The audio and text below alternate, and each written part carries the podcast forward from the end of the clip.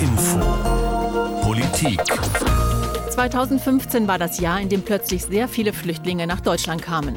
Und wir angefangen haben, ihre Ankunft in Hessen zu dokumentieren. Und wir haben uns damals die Kleinstadt Funkstadt als Mikrokosmos ausgesucht. Seither sind fünf Jahre vergangen. Was hat sich seither geändert?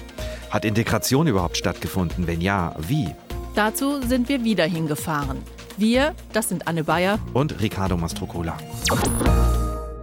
Es ist kaum zu glauben, aber es ist wirklich schon fünf Jahre her, als vor allem ein Thema ganz Deutschland beschäftigt hat. Das war die Ankunft von vielen Menschen, die vor allem vor dem Bürgerkrieg aus Syrien geflohen sind, aber auch aus anderen Ländern wie Afghanistan oder dem Irak. Fünf Jahre, als Merkel ihren legendären Satz Wir schaffen das gesagt hat. Der ist ja quasi zum Symbolsatz geworden, wie Deutschland mit Flüchtlingen umgeht, an dem sich auch die Geister scheiden natürlich. Die Bilder, die wir zu 2015 im Kopf haben, das sind Szenen an den Bahnhöfen, wo die Menschen in Empfang genommen worden sind. Bilder von müden und erschöpften Menschen, die froh sind, endlich anzukommen, auch von vielen wütenden Deutschen, die diese Menschen nicht haben wollten, aus Überforderung, aus Angst, aus rassistischen Gründen. Wir von HR Info haben damals entschieden, Geschichten um geflüchtete Menschen zu erzählen, und zwar anhand einer Gemeinde in Südhessen. Und daraus ist das Langzeitprojekt zum Beispiel Pfungstadt eine Gemeinde und ihre Flüchtlinge entstanden. Ricardo, du bist von Anfang an dort gewesen. Wieso eigentlich ausgerechnet Pfungstadt? Also der Blick nach Hessen in eine einzelne Gemeinde, das war eigentlich nicht der Anfang, sondern die logische Schlussfolgerung einer schon lange andauernden Fluchtbewegung, einer Entwicklung, die ja eigentlich nur in Deutschland ausgeblendet gewesen war. Ja, und dann haben wir überlegt, was für eine Gemeinde suchen wir uns. Durchschnittlich groß sollte sie sein, kleinstädtisch, nicht so arm, nicht so reich, eine Gemeinde, die für eine gewisse Normalität stehen kann im Umgang mit den Neuankömmlingen aus Syrien, Afghanistan oder Eritrea. Eine Realität, die so oder so ähnlich auch die Realität in anderen hessischen Gemeinden widerspiegeln könnte. Und das sollte eine Gemeinde sein, bei der wir das Gefühl hatten, die versuchen, was zu gestalten. Also, und wie waren dann diese ersten Wochen und Monate damals im Jahr 2015? Kannst du das nochmal beschreiben? Das war eine wilde Zeit, äh, Stress für alle, gerade der Winter 2014, 2015. Da kamen ja jeden Tag hunderte Flüchtlinge auch in die Erstaufnahmelager in Hessen, wurden dann weiter verteilt. Das hat jede einzelne hessische Gemeinde gespürt. Sie mussten in kürzester Zeit Wohnraum schaffen, die Bürgermeister. Und natürlich war die Zeit 2015 unglaublicher Stress auch für die Flüchtlinge, für die Verwaltungen, auch für viele Hessen, die das beobachtet haben. Viele mit flauem Gefühl im Magen, aber man muss auch sagen, viele mit offenem Herzen. Ich habe mir mal zwei unterschiedliche kurze Momente ausgesucht aus dieser Zeit. Der eine, die Ankunft zweier irakischer Frauen, Mutter und Tochter in Pfungstadt mitten im Januar. Ich weiß noch, kalter, grauer Tag. Die kommen gerade aus Gießen aus dem Erstaufnahmelager, steigen aus einem Kleintransporter aus, stehen vor einer Unterkunft mitten im Gewerbegebiet und vor allem die Jüngere ist völlig aufgelöst. Was sollen wir hier? Meine Mutter ist krank. Why put it here? Please. My mother. Lass uns mal gehen, wir bringen mal die Sachen und gehen wir. How can I stay here? My mother is very sick. How can I stay here? How can I? Beruhigen Sie sich mal erst mal und gehen Sie in mein Zimmer. Wir kommen noch. Why? Why? You want to kill me? Kill Ja, der ganze Stress ist da rauszuhören. Auch eine der städtischen Angestellten hört man da, Halima Gutale, damals die Flüchtlingsbeauftragte von Funkstadt. Die hören wir später in der Sendung auch nochmal. Im gleichen Zeitraum 2015, ein anderer Tag, treffe ich Hanna, damals dreifache Mutter aus Syrien, gerade dem Bürgerkrieg entkommen, wo sie jahrelang ohne Brille auskommen musste. Sie hat ständig geblinzelt, hat kaum was gesehen und bekam dann recht spontan eine Spende der örtlichen Augenoptikerin. Vielen Dank. Ja. Bitte schön. Vielen Dank. Ich bin glücklich. Hanna lebt heute immer noch in Funkstadt mit ihrem Mann und ihren mittlerweile fünf Kindern. Ich habe sie schon lange nicht mehr gesehen, Anne, aber du warst jetzt noch mal bei ihr. Ja, genau. Ich habe sie besucht tatsächlich. Das war noch vor der Corona-Zeit, also Anfang Februar. Sie hat mittlerweile ihre zweite Brille. Das ist eine so mit einem roten Gestell. Und wie du gesagt hast, sie hatte 2015 erst drei Kinder. Jetzt hat sie zwei Kinder, noch weitere Kinder bekommen. Das jüngste Kind, ein Junge, der war Anfang Februar gerade mal zwei Tage alt. Und ich habe dann äh, eine sehr freundliche junge Frau kennengelernt, die mittlerweile super gut Deutsch spricht. Die Wohnung von ihr war ziemlich klein, zweieinhalb Zimmer nur. Wir saßen alle im Wohnzimmer auf den zwei schwarzen Ledercouchen. Der Fernseher lief. Die jüngste Tochter Aisha, die liebt nämlich diese Kinderlieder und die ist gerade mal zwei Jahre alt. Ich bin ein dicker Tanzbär. Sie kann diese Lieder immer. Komm, komm, Aisha. Jeder will seine Sache. Sie will ihr Lieder. Ja. Also jeder will was anderes, sagt Hannah. Das ist mit den fünf Kindern in dieser engen Wohnung alles andere als einfach. Noch dazu, wenn es zum Kinderzimmer nicht mal eine Türe gibt. Die Kinder eigentlich, sie leiden, weil sie haben keine Spielzeuge, also kein Platz zum Spielzeuge, bar Kuscheltiere. Ja, sie sehen Fernseher manchmal, wenn das Wetter gut ist, im Garten, beim Trampolin. Hausaufgaben machen ist äh, das Schlechte bei uns. Ich schicke sie zum Hausaufgabenhilfe in der Schule, weil sie hier keine Ruhe haben, keine eigene Zimmer zum Hausaufgabenhilfe für die Schulkinder. Ja. Ja, und gerade diese Schule und Schulkindbetreuung, die ist natürlich in der letzten Zeit wegen der Corona-Krise ausgefallen. Und das hat diese ganze Wohnsituation nochmal verschärft. Und das ist für Hanna nach den fünf Jahren im Funkstadt nämlich eigentlich das Hauptthema ist gut in Funkelstadt. Wir haben alles gut gefunden mit Schule. Schule ist gut, Kindergarten ist gut, Schulweg ist auch gut. Ja, die Supermärkte ist auch gut. Alles ist gut in Funkelstadt. Nur die schwierige Sache, keine Wohnungen. Wir suchen seit drei, vier Jahren Wohnung. Als ich drei Kinder hatte, sie geben mir keine Wohnung, weil wir fünf Personen sind. Ja, was mit heute, mit äh, sieben Personen? Ja. Ja, das ist eine sehr schwierige Sache. Jetzt mit dem neuen Baby ist sehr schwieriger geworden. Also Thema Wohnen schon vor der Corona-Krise ein großes Thema für die Familie. Jetzt wollte ich Hanna nochmal fragen, wie es ihr tatsächlich momentan geht. Und darauf habe ich dann keine Antwort mehr bekommen, beziehungsweise nur noch die Nachricht, ja, ich möchte eigentlich keinen Kontakt mehr. Sie hätte jede Hoffnung verloren. Also das klang dann ganz schön frustriert ist natürlich auch irgendwie nachvollziehbar, weil sie hat sich in den letzten fünf Jahren wirklich angestrengt, hier anzukommen, der Mann arbeitet. Sie hat trotz ihrer vielen Kinder Deutsch gelernt, versucht ihren Kindern alles zu ermöglichen, hier anzukommen. Aber irgendwie kommt sie jetzt einfach durch diese Wohnsituation an ihre Grenzen. Und das geht tatsächlich vielen Flüchtlingsfamilien so. Jetzt ist Hannas Familie ja eine von den wenigen Glücklichen, muss man ja trotzdem sagen, die relativ schnell aus einer dieser Gemeinschaftsunterkünfte ausziehen konnte. Sie haben diese Wohnung, äh, von der du gerade erzählt hast, ja schon im Jahr 2015 gefunden, sind damals eben mit drei Kindern da eingezogen. Viele andere hatten das Glück nicht, wohnen nach wie vor in einer dieser Unterkünfte und haben auch kaum Chancen, da wieder rauszukommen. Das hat uns zum Beispiel auch Susanne Stockhardt bestätigt vom Landkreis Darmstadt-Dieburg. Der größte Wunsch ist natürlich von allen, ich hätte gern eine ganz normale private Wohnung, ja. Aber den Wunsch werden wir nicht erfüllen können. Und Funkstadt hat ja auch eine sehr lange äh, Warteliste beim Wohnungsamt. Ja, genau, das ist äh, der Status quo. Aber nichtsdestotrotz bleibt im Landkreis ja nichts anderes übrig, als die Leute dort weiterhin wohnen zu lassen, selbst wenn sie nicht mehr im Asylverfahren stehen. Die zuständige Sozialdezernentin vom Landkreis, Rosemarie Lück, die hat in HR Info ja auch nochmal betont, Sie hätte die Menschen gerne in Wohnungen untergebracht, also eigentlich auch schon von Anfang an. Sie sieht durchaus die Probleme, die so eine Wohnform mit sich bringt, aber eine andere Lösung hat sie eigentlich derzeit nicht in Sicht gestellt. Selbst wer eine Arbeit hat, kommt eben nicht so schnell auf dem Wohnungsmarkt unter, noch dazu eben mit Familie. Wobei ich jetzt nochmal sagen muss, ab und zu passiert es dann doch. So hat zum Beispiel die Familie, die ich dann im Januar noch in der Gemeinschaftsunterkunft besucht hatte, jetzt eine Wohnung gefunden. Und Solin, die ist 17 Jahre alt, die hat mir ganz happy diese Nachricht dann per WhatsApp geschickt. Es gefällt mir gut, die neue Wohnung. Ich teile ein Zimmer mit meiner Schwester, weil die Wohnung ist nicht so genug groß, dass ich meine äh, eigene Zimmer habe, aber besser als nichts. Ja, besser als nichts, sagt Solen. Also sie ist happy, dass sie und ihre Familie tatsächlich im Funkstadt jetzt eine Wohnung gefunden haben dieses Problem mit dem Wohnraum, Wohnen, das ist ja so wichtig, damit die Leute sich einigermaßen wohlfühlen, Privatsphäre haben können, lernen können. Und das war auch von Anfang an extrem schwierig. Ist es noch immer. Und jetzt kommt Corona auch noch als Problem dazu. Wir haben Timo Scherenberg dazu befragt vom Hessischen Flüchtlingsrat. Der hat nämlich eine Umfrage gestartet in den Landkreisen dazu.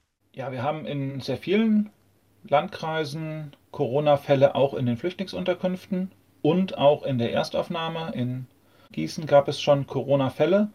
Es wird damit sehr unterschiedlich verfahren. Es gibt einige Unterkünfte, da wurden dann einzelne kleine Einheiten, drei, vier Leute unter Quarantäne gestellt. Es ist aber auch schon vorgekommen, dass ganze Unterkünfte auch über einen längeren Zeitraum komplett unter Quarantäne gestellt worden sind, wo dann eben 80 Leute auf einmal in der Quarantäne drin waren und einen wirklich langen Zeitraum nicht raus durften. Es gibt Fälle, Corona-Fälle auch in den hessischen Gemeinschaftsunterkünften von Geflüchteten. In Funkstadt, und das hat uns nochmal der Landkreis bestätigt, gab es allerdings bis jetzt noch keine. Sehr beengte Wohnverhältnisse, Toiletten und Küchenteil mit Dutzenden von Menschen ein erzwungenes Jugendherbergsleben. Das macht es schwer, sich zu entfalten, selbstbewusst ein neues Leben anzufangen. Das haben wir bei unserer Recherche fast in jedem Gespräch erfahren. Anderes Thema, auch ganz oben auf der Liste, ist Arbeit. Ja, Arbeit, Riesenthema natürlich auch. Die Motivation, die hat sich nicht verändert, Anne, aber die Erwartungen waren von Anfang an sehr hoch, vielleicht auch zu hoch von allen Seiten. Die Menschen wollten hier schnell auf eigenen Füßen stehen, aber die Kleinigkeit deutsche Sprache stand vielen erstmal im Weg, tut es manchmal noch immer. Und auf Arbeitgeberseite hat man sich ja auch gewünscht, dass viele der Flüchtlinge zu Fachkräften werden könnten, in der Industrie, im Handwerk. Aber auch dafür braucht es natürlich Schule und Schulungen und Prüfungen.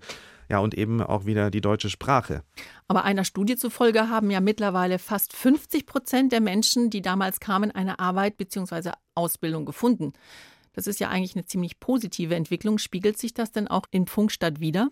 Du meinst die Studie vom Februar vom Institut für Arbeitsmarkt und Berufsforschung? Die Experten sagen da, diese Bilanz ist nicht schlecht und das kann man tatsächlich auch in Funkstadt wiederfinden. Das hat mir die Stadtverwaltung bestätigt. Viele haben mittlerweile einen Job auf dem Handwerk, in der Logistik, in der Gastronomie. Zum Beispiel Furuk, die aus dem Iran geflohen ist, Anfang 30. Eigentlich wollte sie weiter studieren im Iran. Jetzt ist sie Schichtleiterin in einem Schnellrestaurant in Funkstadt. Ja, ich, ich glaube, ich kenne 80 Prozent Leute von Funkstadt.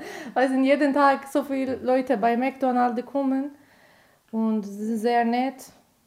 Die fragen, wie bist du gekommen? Wie hast du Job gefunden? Wie du? Ich weiß, ich rede nicht sehr gut, aber sind sehr nett. Sagen, hast du gut geschafft?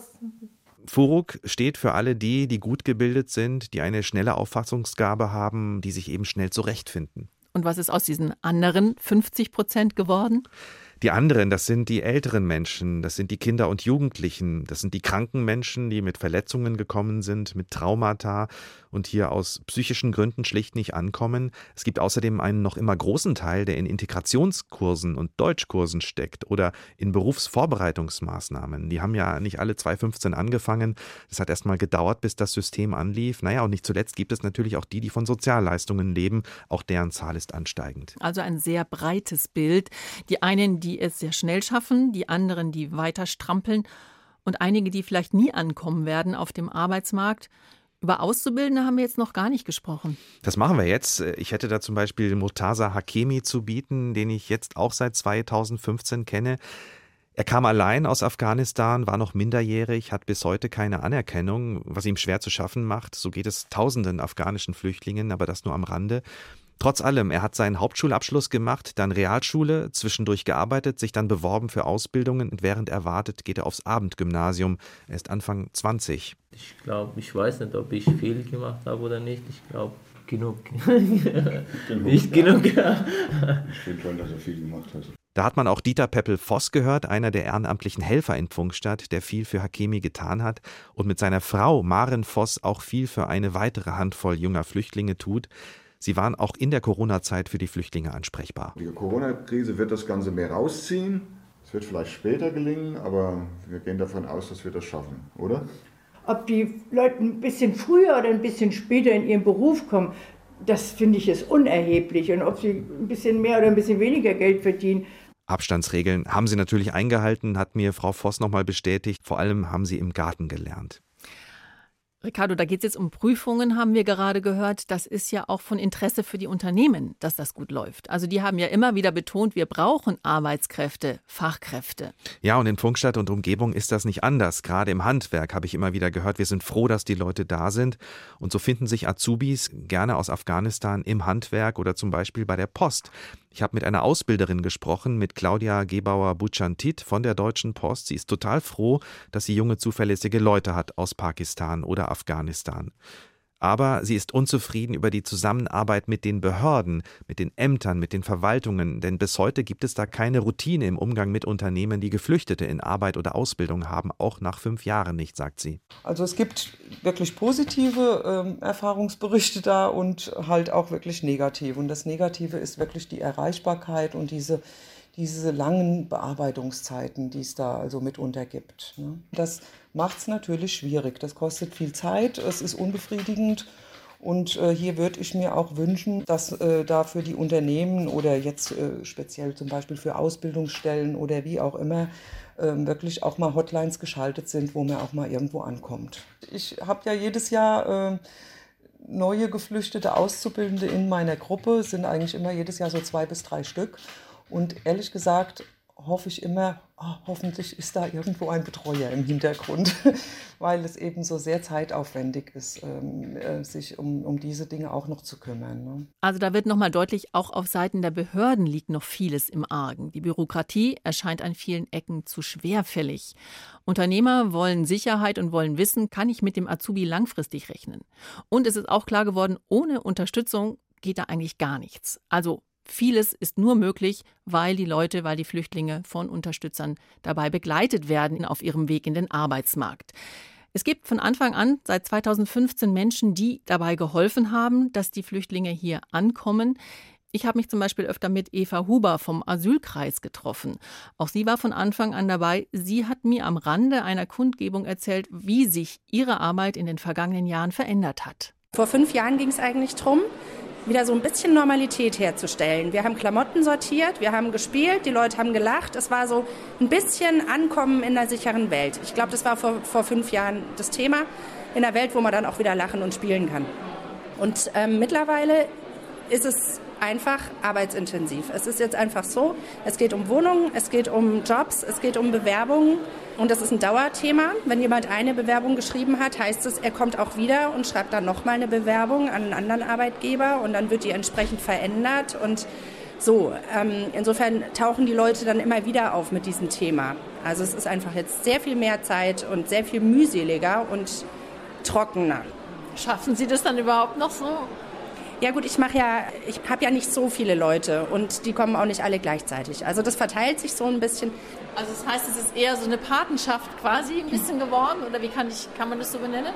Also für einen jungen Mann, glaube ich, kann man das so benennen, ja. Also da waren auch so äh, ganz panische Anrufe, als das Geld floss noch nicht für die neue Wohnung, weil er in einen anderen Bezirk gezogen ist und noch bevor das erste Geld geflossen ist, hatte er die Wohnungskündigung auf dem Tisch. Und das war dann natürlich die totale Panik. Ähm, und das ist dann zeitintensiv und das ist ein, eigentlich fast eine Art Patenschaft. Und mit den anderen ist es Einzelhilfe. Also bleibender Kontakt über einen langen Zeitraum, ja. Aber halt, wenn Bedarf ist, mache ich was. Das hat mir Eva Huber erzählt. Sie ist eine der Unterstützerinnen, die von Anfang an mit dabei waren. Allerdings muss man sagen, der Kreis dieser Unterstützer ist eindeutig kleiner geworden. Nur noch eine Handvoll Leute begleitet die Flüchtlinge bei ihrem Weg hier in Deutschland anzukommen. Wer allerdings dabei noch nach wie vor eine große Rolle spielt, wen man nicht vergessen darf, das ist Halima Gutale. Sie ist auch von Anfang an dabei und ihre Aufgabe war und ist es, sich um die Integration der Flüchtlinge zu kümmern. Jetzt auch ganz offiziell. Sie ist die Integrationsbeauftragte der Stadt Pfungstadt. Und sie ist auch genau die richtige für diesen Job, weil sie selber als junge Frau alleine von Somalia nach Deutschland geflohen ist. Das war vor rund 30 Jahren. Eine unheimlich engagierte, kluge und auch energische Frau. Sie lebt mit ihrem Mann und ihren Kindern im Funkstadt und ich habe ziemlich schnell mitbekommen, die Male, ähm, bei denen wir uns getroffen haben, die kennt im Funkstadt so ziemlich jeder. Wir haben uns im Café getroffen und viel über Integration gesprochen. Für mich ist Integration einfach ankommen, ein Teil von dieser Gesellschaft sein, akzeptiert werden, mich nicht mehr rechtfertigen müssen. Ja, Selbstverständlichkeit, ja, genau wie jeder andere. Vielfalt ist unser Grundgesetz, wenn man guckt, ja, religiöse Freiheit, ja, alles drum dran, was da steht. Ja, wenn wir das machen würden wenn die, unsere Grundgesetz als Basis, ja, akzeptieren würden, dann hätten wir diese Vielfalt, hätten wir auch diesen Respekt, dann hätten wir auch diese Integration. Und das gilt nicht nur, ja, die Mehrheitsgesellschaft, sondern auch die, die ankommen, erster Tag an. Und das verbindet uns, ja. Einfach Akzeptanz. Ja, ich möchte nicht toleriert werden. Nein, ja, ich will Akzeptanz. Das muss selbstverständlich sein. Und das fehlt uns. Das kommt zu wenig im Kopf. Ja, und das müssen wir ändern. Und das muss auch Unterschiedlichkeit eigentlich Bereicherung angesehen werden. Und dazu gehört auch, manchmal klare Worte zu finden. Ich bin nicht bereit, weil du nur ge beschränkte Gedanken hast als Mann und glaubst, du bist der bessere ja, Geschlecht, dass du deine Frau unterdrückst. Nein, wir haben hier klare Regeln ja, das ist so. Willkommen in Deutschland. Kritisch zu beiden Seiten, das hat sie im Grunde genommen auch schon vor fünf Jahren äh, immer gepredigt und immer gesagt, es braucht zwei Seiten, damit Integration funktionieren kann. Beide Seiten müssen es zulassen oder alle Seiten. Es gibt ja noch viel mehr als nur zwei Seiten. Es hat natürlich von Anfang an auch die gegeben, die die Flüchtlinge nicht in Pfungstadt haben wollten oder zumindest nicht in ihrem direkten Umfeld. Ich erinnere mich da an eine aufgeregte Bürgerversammlung, weil eine Unterkunft direkt in einem Wohngebiet eröffnet worden ist. Es gab Ängste in einem alten Wohnheim, weil gegenüber Flüchtlinge eingezogen waren. Und ich habe jetzt vergangene Woche nochmal in der Pfungstädter Innenstadt ganz klassisch eine Umfrage gemacht. Frage war, hat sich die Stadt in den vergangenen fünf Jahren irgendwie verändert durch die Flüchtlinge? Der Tenor war, nein, die sind kaum aufgefallen oder hab nichts gegen die oder auch die oft schon gehörte Antwort, ja, wenn die sich ordentlich integrieren, dann ist ja alles okay. Eine Antwort ist dann doch ziemlich aufgefallen, finde ich, und die halte ich wiederum für stellvertretend für einen gewissen Anteil der Bevölkerung. Wir werden hier weggedrängt, ne? Und die haben das Vorrecht für uns. Gerade wegen der Asylanten und so weiter. Nix. Ich bin kein Rassist, ne? aber äh, ich finde es ungerecht, wie wir behandelt werden. Und hier in Funkstadt ist das extrem. Ein älterer Herr war das, es ging um Wohnraum und der hatte das Gefühl, dass Flüchtlinge bei der Verteilung von Sozialwohnungen bevorteilt werden.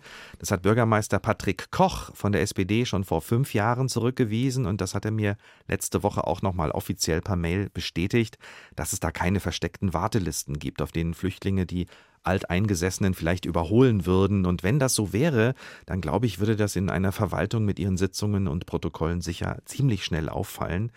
Da sehen wir aber wieder, Anne, wie sehr dieses Thema Wohnen auch polarisiert. Ja, polarisieren, das ist ein gutes Stichwort. Du warst vor ein paar Jahren ja auch in einem Schrebergarten, wo ein Alteingesessener sein Land teilt mit einigen Flüchtlingsfamilien. Ja, das ist eine ganz rührige und tolle Geschichte. Da ist auch einiges zusammengewachsen. Leider ist da jetzt auch deutlich geworden, nicht jeder ist glücklich über die Anwesenheit der Menschen aus Syrien, aus Afghanistan, aus Somalia. Wir hören mal Frank Liebig. Folgendes hat er mir nämlich vor zwei Wochen erzählt. Wir hatten hier draußen für die Flüchtlinge von jedem Land Fahnen hingehängt und festgemacht mit Kabelbinder. Und irgendjemand kam vorbei, hat alle Fahnen abgerissen, hat nur noch die Deutschlandfahne hier dran gelassen. Ja, sehr schade. Ziemlich viel Frust ist da rauszuhören. Ähm, aber der Garten läuft weiter, unbeirrt. Jetzt haben sie einfach einen brusthohen Zaun um diesen Garten gebaut und jeder Familie einen Schlüssel fürs Gartentor ausgehändigt. Ja, und dann gibt es ja auch noch die AfD. Seit letztem Jahr auch im Funkstadt. Da hat sich der Ortsverband gegründet. Das finde ich ganz interessant. Das war nicht schon im Jahr 2015, sondern erst nachdem sie bei der Kommunalwahl, also auf Kreisebene, 14 Prozent erhalten hat. Dann erst hat sich die AfD auch im Funkstadt zu einer Ortsgruppe zusammengeschlossen. Auf Bundesebene hat die AfD sicherlich mit dazu beigetragen, dass die Asylgesetzgebung in den letzten fünf Jahren verschärft wurde. Die Lage für die Flüchtlinge hat sich dadurch natürlich verändert. Viele haben nach wie vor einen unsicheren Aufenthaltsstatus, wissen nicht, ob es sich überhaupt lohnt, Deutsch zu lernen, sich anzustrengen, eine Arbeit zu finden. Und das betrifft dann tatsächlich nicht nur die Menschen im Funkstadt. Und natürlich hat Corona diese Verunsicherung auch derzeit noch mal verschärft. Ich habe dazu Timo Scherenberg vom Hessischen Flüchtlingsrat befragt und wollte wissen, werden die Asylverfahren eigentlich derzeit überhaupt noch durchgeführt? Also das Bundesamt für Migration und Flüchtlinge hat gesagt, sie haben die Anhörungen bis auf wenige erstmal ausgesetzt, haben gesagt, naja, sie haben noch eh genug Sachen, Altfälle zu entscheiden, Papier. Äh, Papierberge abzuarbeiten. Das würden sie jetzt erstmal prioritär machen. Haben dann gesagt, okay, wir haben für besonders dringende Anhörungen, haben sie spezielle Räume eingerichtet, wo dann einige wenige Anhörungen auch jetzt in der Zeit stattfinden konnten. Und das, was sie gemacht haben, was auch eine sinnvolle Maßnahme war, dass sie gesagt haben, negative Entscheidungen stellen sie derzeit nicht zu, weil sich die Leute ja in der derzeitigen Situation weder Beratung durch Flüchtlingsberatungsstellen noch anwaltlichen Rat holen können, deswegen dann auch nicht wirkungsvoll gegen die Ablehnungen vorgehen können.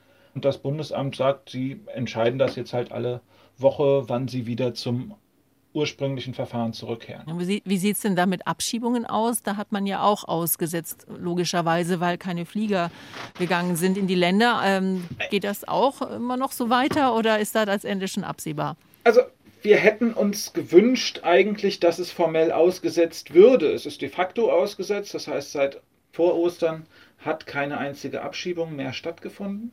Aber äh, die Behörden haben sich geweigert, das auch formal so anzuerkennen und haben gesagt, naja, es findet zwar gerade nicht statt, aber kann jederzeit doch wieder stattfinden und dann eben auch die Konsequenzen daraus. Ne? Die Konsequenz daraus wäre ja, dass Leute, die in Abschiebungshaft sind, sofort rausgelassen werden. Das ist nicht passiert. Die Konsequenz wäre ja, dass Leute langfristig auch Duldungen bekommen, wo gesagt wird, es können gerade keine Abschiebungen stattfinden und deswegen kriegt ihr jetzt alle ein bis, ich weiß nicht was, wir haben gesagt, als Vorschlag am Anfang der Pandemie, sollen sie doch einfach bis Ende Juni erstmal den Leuten Sicherheit geben und ihnen Papiere in die Hand drücken. Auch das ist nicht passiert. Jetzt hat Corona ja noch eine Auswirkung und zwar auf den Arbeitsbereich. Viele Geflüchtete haben ja in der Gastronomie gearbeitet oder auch im Baugewerbe einen Job gefunden. Durch Corona sind gerade da ja viele Jobs weggefallen. Hat das denn unter Umständen auch Auswirkungen auf den Aufenthaltsstatus der Menschen? Im Moment sage ich mal noch nicht, aber da wird sicherlich in ein paar Wochen, Monaten einiges auf uns zukommen. Wir haben viele Leute, deren Aufenthalt direkt davon abhängig ist, dass sie den Lebensunterhalt aus Erwerbstätigkeit sichern. Und wenn jetzt die Arbeitsplätze wegfallen, dann wird im Moment gerade noch wahrscheinlich im Ermessen verlängert, aber mittelfristig ist das natürlich ein Riesenproblem. Gibt es denn da schon aus eurer Sicht Anstrengungen seitens der Politik, da irgendwie entgegenzuwirken oder auch den Leuten entgegenzukommen? Bisher ist hier in Hessen relativ wenig von dem passiert, was wir uns eigentlich vorstellen. Wir müssen mal gucken, ob da jetzt noch was kommt und wie das sich auch mittelfristig entwickelt. Aber bisher ist da noch deutlich Luft nach oben. Keine Abschiebungen, keine Asylverfahren. Corona hat auch hier alles zum Stillstand gebracht.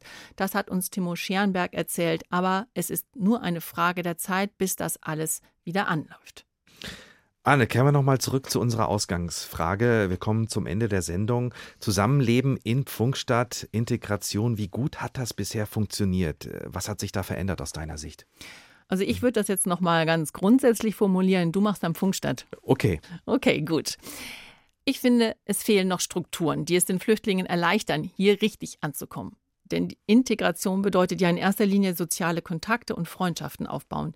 Das passiert nun mal über Arbeit, auch über Wohnen. Wenn die Menschen auch nach fünf Jahren in Gemeinschaftsunterkünften leben, ist das noch am ehesten über die Kinder möglich, aber ansonsten eher schwierig. Klar, es ist sicher auch ein Stück Normalität, dass die Menschen nebeneinander herleben. Ich habe ja auch nicht mit allen meinen Nachbarn viel zu tun.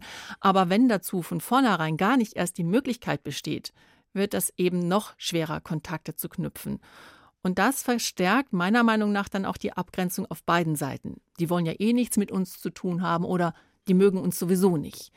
Das sind dann so die Reaktionen, die daraus folgen. Was mir aber auch noch ganz wichtig ist und mir durch die vielen Begegnungen in Funkstadt auch noch mal ganz deutlich geworden ist, es sind nicht einfach die Flüchtlinge, sondern jeder Geflüchtete ist ganz anders, kommt aus einem anderen Land, hat einen anderen Bildungshintergrund, ist vielleicht Analphabet oder Professorin, hat andere Vorstellungen vom Leben, hat ganz unterschiedliche Dinge erlebt auf der Flucht in seinem Herkunftsland. Also all das müssen wir einfach verstehen, wenn wir über Flüchtlinge und Integration sprechen. Wir müssen immer die Menschen, den Einzelnen sehen, die dahinter stehen. Was soll ich jetzt noch hinzufügen, Anne? Aber ich würde sagen, vermutlich sind wir immer noch am Anfang äh, von dem, was wir Integration nennen oder nennen wollen.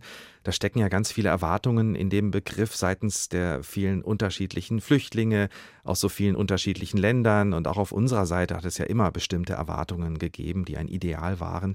Ich würde sagen, Pfungstadt hat sich verändert, aber im Stillen. Die meisten gehen einfach ihren Weg. Man lebt eher nebeneinander her als miteinander. Was eine gewisse Normalität darstellt, glaube ich, du hast es schon formuliert, Integration ist keine Einbahnstraße. Das ist sicher ein Allgemeinplatz, aber nicht schlecht, das ab und zu zu wiederholen, glaube ich. Alle Seiten müssen eben ein Interesse haben. Und ich glaube, dieser Weg ist lang und hat gar kein einzelnes Ziel, sondern eben 100.000 verschiedene Ziele. Und bevor ich hier noch lange rumschwafle, lassen wir doch einfach noch mal einen Funkstätter zu Wort kommen. Ich sag schon mal Tschüss. Mein Name ist Ricardo Mastrocola. Und ich heiße Anne Bayer. Und ganz kurz noch, die Sendung gibt es auch als Podcast auf hrinforadio.de und auch in der ARD Audiothek. Und hier ist Anas Al-Sadi 2015 aus Syrien nach Pfungstadt gekommen. Heimat, meiner Meinung, Heimat ist nicht, wo du geboren bist, sondern wo du sicher dich fühlst, wo du Freunde machen kannst, echte Freunde machen kannst, wo du ähm, zufrieden bist. Und Funkstadt ist und bleibt meine Heimat, meine neue Heimat.